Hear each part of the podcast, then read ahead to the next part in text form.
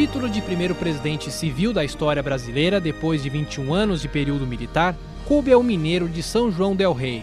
Dentro da política, a fama era de conciliador.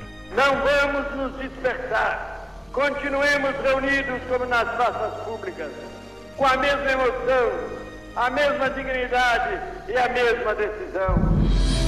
Nos discursos, ele sempre fazia questão de destacar a palavra entusiasmo. Em todo o país foi o mesmo entusiasmo. De Rio Branco a Natal, de Belém a Porto Alegre, as multidões se reuniram em paz, cantando para dizer que era preciso mudar. Nascido em 4 de março de 1910, Tancredo de Almeida Neves começou a vida pública como vereador. O advogado também foi deputado estadual e federal mas ganhou evidência a partir de 1953. Trabalhadores do Brasil, na grandiosa data das comemorações do trabalho, estou de novo entre vós, vindo de longe para compartilhar das vossas alegrias e dirigir-vos palavras de confiança e de fé. Getúlio Vargas escolheu Tancredo para comandar o Ministério da Justiça. O país enfrentava uma crise política que culminou no suicídio do presidente. Tancredo de Almeida Neves voltou à cena como primeiro-ministro de João Goulart. Em 64, os militares tomaram o poder e, quatro anos depois, era anunciado o ato institucional número 5, o golpe dentro do golpe. Após ter ouvido os membros do Conselho de Segurança Nacional, resolveu baixar um ato institucional que tem como finalidade fundamental preservar a Revolução de Março de 1964, a fim de que possamos, semeando esse clima de intranquilidade. Já afiliado ao MDB, Movimento Democrático Brasileiro, Tancredo Neves começou a lutar por um ideal. A nação cansada do arbítrio não admitia mais as manobras que protelassem o retorno das liberdades democráticas. Em 73, foi eleito governador de Minas Gerais e se tornou nome de consenso entre as correntes de oposição ao regime. Mais tarde, fundou o Partido Popular, que acabou absorvido pelo PMDB.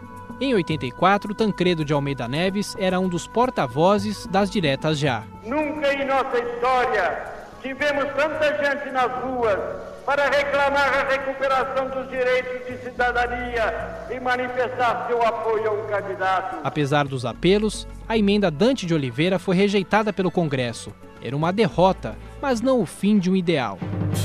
Brasileiros, essa memorável campanha confirmou a ilimitada fé que tenho em nosso povo. Mesmo indiretamente, Tancredo Neves concorreu à presidência da República o adversário no colégio eleitoral foi Paulo Salim Maluf, do PDS. Ao encaminhar a votação, reafirmo meu compromisso com a renovação do Brasil.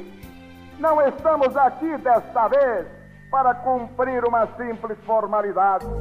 No dia 15 de janeiro de 85, o presidente do colégio eleitoral, Moacir Dalla, anunciava o vencedor. Proclamo eleito presidente da República Federativa do Brasil para o período a iniciar-se em 15 de março de 1985. Sua Excelência, o Dr. Tranquedo de Almeida Neves. O país, já um pouco mais confiante nos sumos políticos, recebeu, no entanto, um duro golpe. Em 14 de março, véspera da posse, Tancredo Neves foi submetido a uma cirurgia de urgência em Brasília, coube ao vice e esperançoso José Sarney assumir o cargo. Assumi a presidência da República na impossibilidade de fazê-lo o senhor presidente Tancredo de Almeida Neves, a quem tenho absoluta certeza de que dentro de poucos dias entregarei o governo na forma da Constituição e das leis e no desejo da vontade do povo brasileiro. Apesar do tom otimista de José Sarney, o quadro clínico de Tancredo se complicou e ele teve de ser transferido para o INCOR em São Paulo. Domingo, 21 de abril de 85, após sete intervenções cirúrgicas e mais de um mês de agonia, veio a notícia dada pelo secretário de imprensa, Antônio Brito. Lamento informar que o excelentíssimo senhor presidente da República, Tancredo de Almeida Neves, faleceu esta noite no Instituto do Coração às 10 horas e 23 minutos. Em meio à música de Milton Nascimento, tocada de maneira incessante,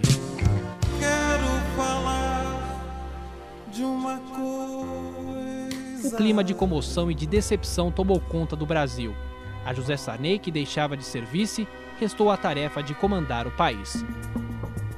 Voltando duas décadas no tempo, Tancredo Neves morreu no dia de Tiradentes, a quem o ex-presidente chamava de esperançoso. Se todos quisermos, dizia-nos há quase 200 anos, Tiradentes, aquele herói enlouquecido de esperança, poderemos fazer deste país uma grande nação. Vamos fazê-la.